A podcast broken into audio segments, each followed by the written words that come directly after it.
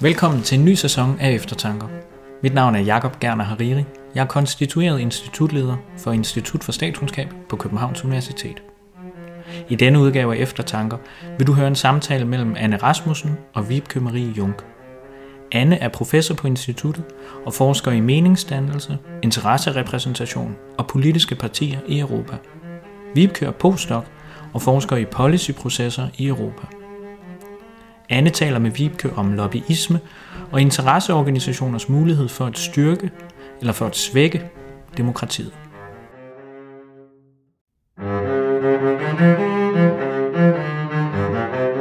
Velkommen til Eftertanker. Mit navn er Wiebke Marie Jung, og i dag snakker jeg med Anne Rasmussen om forholdet mellem borgerne og interesseorganisationerne og de generelle effekter af lobbyisme på politik. Anne, du er leder af et forskningsprogram, der hedder When Does Government Listen to the Public? Kort GAFFLIS. Hvorfor har du startet dette program om, hvor lydhøre europæiske regeringer er overfor interessegrupper og befolkningen? Det har jeg gjort, fordi spørgsmålet om interesseorganisationers rolle i demokratiet forbliver et af de helt store spørgsmål, både i den offentlige debat og i den akademiske litteratur. Billedet af interesseorganisationer er ikke specielt positivt. Det er faktisk sådan ifølge OECD, at størstedelen af borgerne i langt de fleste lande, som OECD har spurgt, opfatter lobbyisme som en mekanisme til at fremme indflydelsen af særinteresser på bekostning af den offentlige interesse. Kan du pege på nogle eksempler? Ja, det kan jeg. Og måske er det mest oplagt at tage et eksempel fra en dansk kontekst.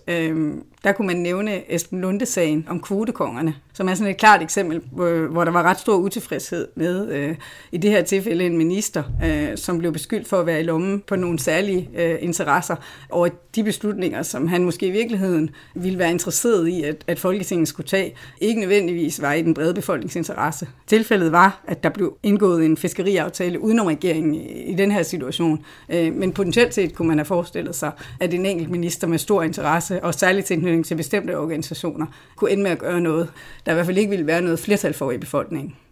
Hvis der nu er så mange eksempler, hvorfor har forskningen indtil nu overset denne relation mellem den offentlige mening og lobbyisme? Det kan der være flere grunde til, men en af grundene kunne være, at det faktisk slet ikke er så let at kigge på de her ting. Og i forskningsverdenen har vi typisk haft en opdeling mellem de forskere, der beskæftiger sig med politisk adfærd og så sammenhæng mellem den offentlige mening og de beslutninger, politikerne tager på den ene side, og på den anden side en gruppe forskere, der er særligt interesserede i interesseorganisationer. De to forskningsgrupper har typisk ikke talt særlig meget sammen, og det gør, at vi faktisk ikke har særlig mange data, der gør det muligt at sige noget om, hvorvidt interesseorganisationerne har fået deres ønsker opfyldt på bekostning af befolkningens interesse og omvendt. Ser du nogle politiske udviklinger i dag, der gør studiet af effekterne af lobbyisme særlig interessant? Det er i hvert fald fair at sige, at spørgsmålet om repræsentativitet og skævheder i lobbyisme i stigende grad er på dagsordenen. Og det er det måske blandt andet, fordi en lang række lande har overvejet, hvorvidt de skulle regulere interesseorganisationernes adfærd. Det er noget, man har gjort i mange år i USA, hvilket passer meget godt med det sådan udpræget negative image af lobbyister i USA, hvor man tit taler om politikerne, der er i lommen på erhvervsinteresserne. Men det er faktisk også en debat, der i stigende grad spiller en rolle i en europæisk sammenhæng. Blandt andet i EU-systemet, hvor man har i en hel række år nu haft et lobbyregister, der faktisk bliver mere og mere forpligtende for organisationerne. Det er også noget, man har debatteret i Danmark, hvor man dog ikke er gået særlig langt og kun har haft midlertidige forsøgsordninger. Nogen vil måske formode, at der er good guys and bad guys i lobbyismen. Mange er jo især bekymrede over, at nogle store virksomheder har for meget indflydelse på politiske beslutninger, mens NGO'er har svært ved at opnå deres vigtige mål, som for eksempel miljøbeskyttelse eller forbrugerrettigheder. Hvilke nye data har GAFFLIS-projektet samlet, der er relevante for at kunne forstå mulige forskelle mellem de to former for lobbyorganisationer, altså NGO'erne overfor erhvervsorganisationerne? Det vi har gjort er, at vi har forsøgt at etablere en række store komparative datasæt, der systematisk på en lang række politiske emner prøvede at kortlægge, hvad det er, befolkningen ønskede sig, og hvad organisationerne ønskede sig, og også kigget på, hvordan politikudviklingen så i virkeligheden er foregået. Og det gør, at vi kan sige noget omkring, hvor repræsentative interesseorganisationer er i forhold til befolkningen, og det gør også, at vi kan sige noget om mulige forskelle mellem forskellige typer af organisationer. På baggrund af resultaterne, hvor tæt er organisationerne holdningsmæssigt på borgerne? Og hvilke forskelle er der mellem de forskellige typer af organisationer? Det er et godt spørgsmål, og vores resultater viser faktisk, at på trods af det her negative image, som jeg startede med at tale om, så er det faktisk tilfældet, at for lidt over halvdelen af organisationernes vedkommende, så er de faktisk på samme side som flertallet af befolkningen, mere præcis 54%.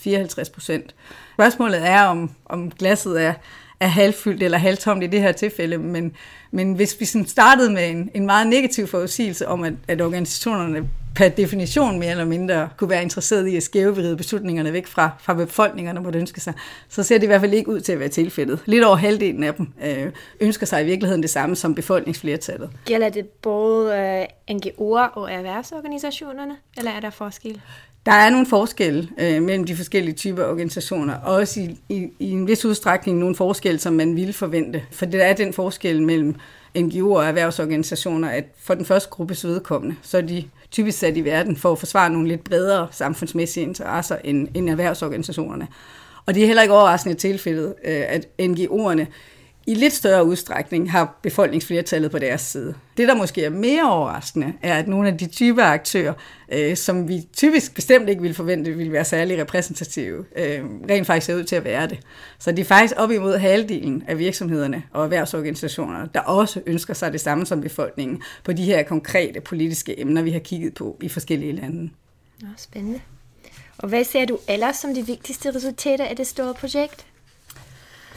Andre vigtige resultater, når vi ser lidt bort fra at kigge på, hvor repræsentative forskellige typer af organisationer er i forhold til befolkningen, kunne være at kigge på, hvor succesfulde de enkelte typer af organisationer er i forhold til at få deres politiske ønsker opfyldt. Og igen her finder vi faktisk noget, vi ikke umiddelbart ville forvente, hvis man kiggede på den offentlige debat omkring organisationer. Her er det ofte tilfældet, at igen erhvervsorganisationerne bliver udråbt som dem, der ender med at sætte deres fingeraftryk på de endelige politiske beslutninger, mens andre typer af organisationer måske er sværere ved at få deres emner igennem.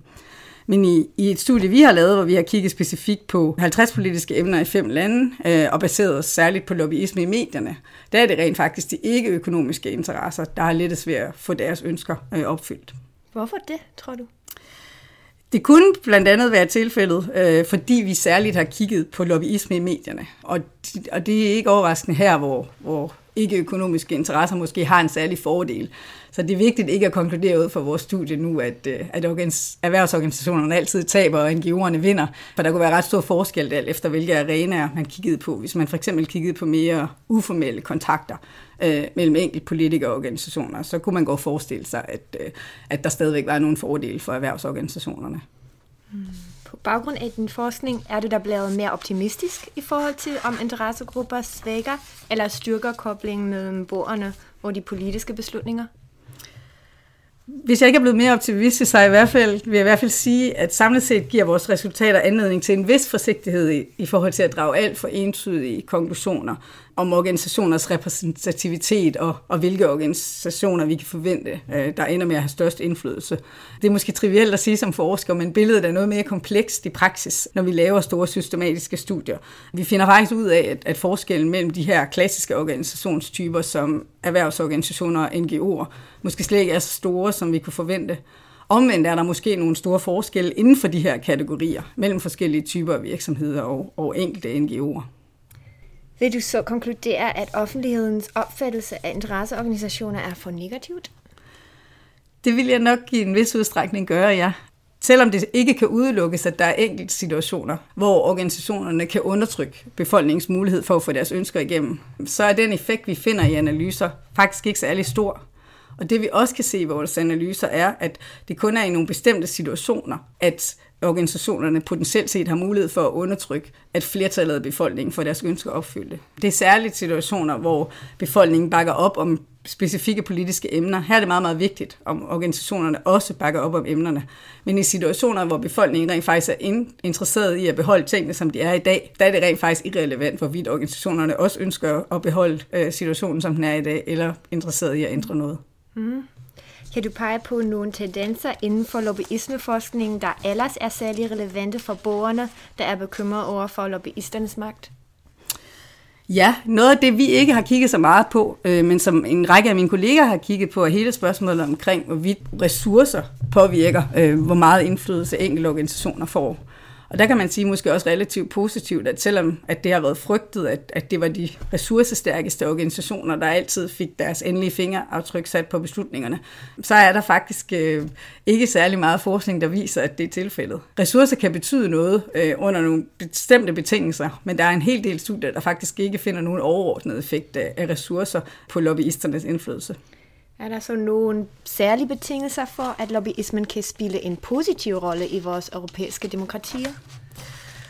Det er der noget, der tyder på. Nogle af de studier, der er lavet, som vores projekt også bidrager til, peger på, at der kunne være en generel effekt på et givet politisk emne, blot af antallet af organisationer, der er aktive. Så der kan man altså vise, at hvis man er interesseret i at have en stærk kobling mellem befolkningens holdning til et emne og selve politikken på det pågældende emne, jamen så vil den kobling være stærkere, hvis der er en hel del af organisationer, der har været aktive. Så de kunne have været aktive i medierne, de kunne også have været aktive i forhold til at kontakte politikerne i offentlige høringer eller arrangere mere uformelle møder. Så det kunne være en måde. I et andet studie er vi mindre interesseret i selve organisationerne. Der har vi kigget mere på befolkningsdeltagelse i organisationer. Og i det studie kan vi faktisk se, at på emner, hvor der er en høj organisationsdeltagelse, så hvor borgere er aktive i organisationer, som er relevant for et givet politisk emne, det kunne være et emne om abort, hvor vi har kigget på, hvor stor en andel af borgerne i et givet land, der er aktive eller medlemmer af forskellige religiøse eller menneskerettighedsorganisationer. Jamen så er der i lande, hvor der er en høj organisationsdeltagelse, en større overensstemmelse mellem befolkningens holdning til abort og selve politikken på abortområdet, end der vil være i lande, hvor organisationsdeltagelsen er lavere. Ville du så konkludere, at borgerne, der er bekymrede over for lobbyisternes magt, bare skulle være mere aktive i at deltage i organisationer? Kunne det være en løsning på problemet? Det kunne nok ikke være en løsning på problemet, men det kunne i hvert fald være med til at mindske problemet. Og det er nok også vigtigt at være opmærksom på her, at det er jo ikke kun borgerne selv, der kan være med til at påvirke organisationsdeltagelsen. Det kan politikerne faktisk også ved at tage initiativer til at styrke civilsamfundet. Det er blandt andet noget, vi ser i en EU-sammenhæng, hvor der faktisk kanaliseres subsidier fra EU-systemet til bestemte typer af NGO'er, netop med henblik på at øge systemets legitimitet og i sidste udstrækning et ønske om at styrke koblingen mellem befolkningsønsker og de politikker, der kommer ud af systemet. Hvilke konsekvenser har lobbyisme som generelt for samfundet? Hvad vil du så konkludere? Mange forskellige konsekvenser, men overordnet vil jeg nok hæve det på baggrund af vores resultater, at det måske har færre negative konsekvenser, end vi ofte ville forvente, og end vi ofte bliver præsenteret for i offentligheden. Der er nok en tendens til, at de fleste historier, vi hører, handler om enkelte organisationer, der skævvrider politikernes beslutninger væk fra, hvad der kunne være i befolkningens interesse. Der er nok færre historier, der siger noget om, hvordan politikerne i virkeligheden var i stand til at træffe beslutninger, der svarede bedre til, hvad befolkningen måtte ønske sig, i kraft af, at der var nogle organisationer, der var aktive, og måske hjælp med at kanalisere noget information om, hvad der rører sig i befolkningen videre til det politiske system. Hvilke perspektiver for fremtiden ser du i forhold til både lobbyismeforskning og lobbyisternes rolle i samfundet? Der er forskellige perspektiver. Der er ingen tvivl om, at der er nok at tage fat på i selve forskningen. Jeg synes, det har været meget frugtbart at starte det her projekt, og det har i hvert fald understreget, at der er behov for, at forskningen ikke bliver for snæver. Man faktisk tager springet og ikke kun kigger på interesseorganisationer isoleret, men at man kobler forskningen af interesseorganisationer til forskningen i politisk adfærd. Det er ikke kun interessant, fordi der ikke er andre, der har gjort det, men det er også interessant, fordi det gør os i stand til at besvare nogle større spørgsmål omkring den rolle, interesseorganisationer spiller i demokratiet. Vores studie har sandsynligvis også en eller anden form for konsekvens for den virkelige verden, i den forstand, at vi også leverer noget væsentligt input til hele den debat, der er rejst omkring behovet for lobbyregulering. Det var lidt det, jeg startede med i begyndelsen af vores samtale. Fordi det er en debat, hvor der ofte er meget lidt systematisk overblik over, hvilke typer af interessenter, der er på banen, og hvor repræsentative forskellige typer af interessenter er. Det er vigtigt at sige, at vi ikke på baggrund af vores forskning kan sige, om det er en god eller en dårlig idé at have et lobbyregister. Men vi kan potentielt set levere noget input til de lovgivere, der overvejer et lobbyregister om, hvilke typer af interesser, der er mere eller mindre repræsentative, og hvor stor repræsentativiteten er blandt interesseorganisationer, der er aktive i forskellige typer arenaer. Det kunne være som medierne eller i forhold til de nationale parlamenter. Der er klart meget arbejde tilbage til os i fremtiden. Det er der, men det er heller ikke så skidt. Mange tak, Anne. Det er en stor fornøjelse at arbejde sammen med dig på instituttet.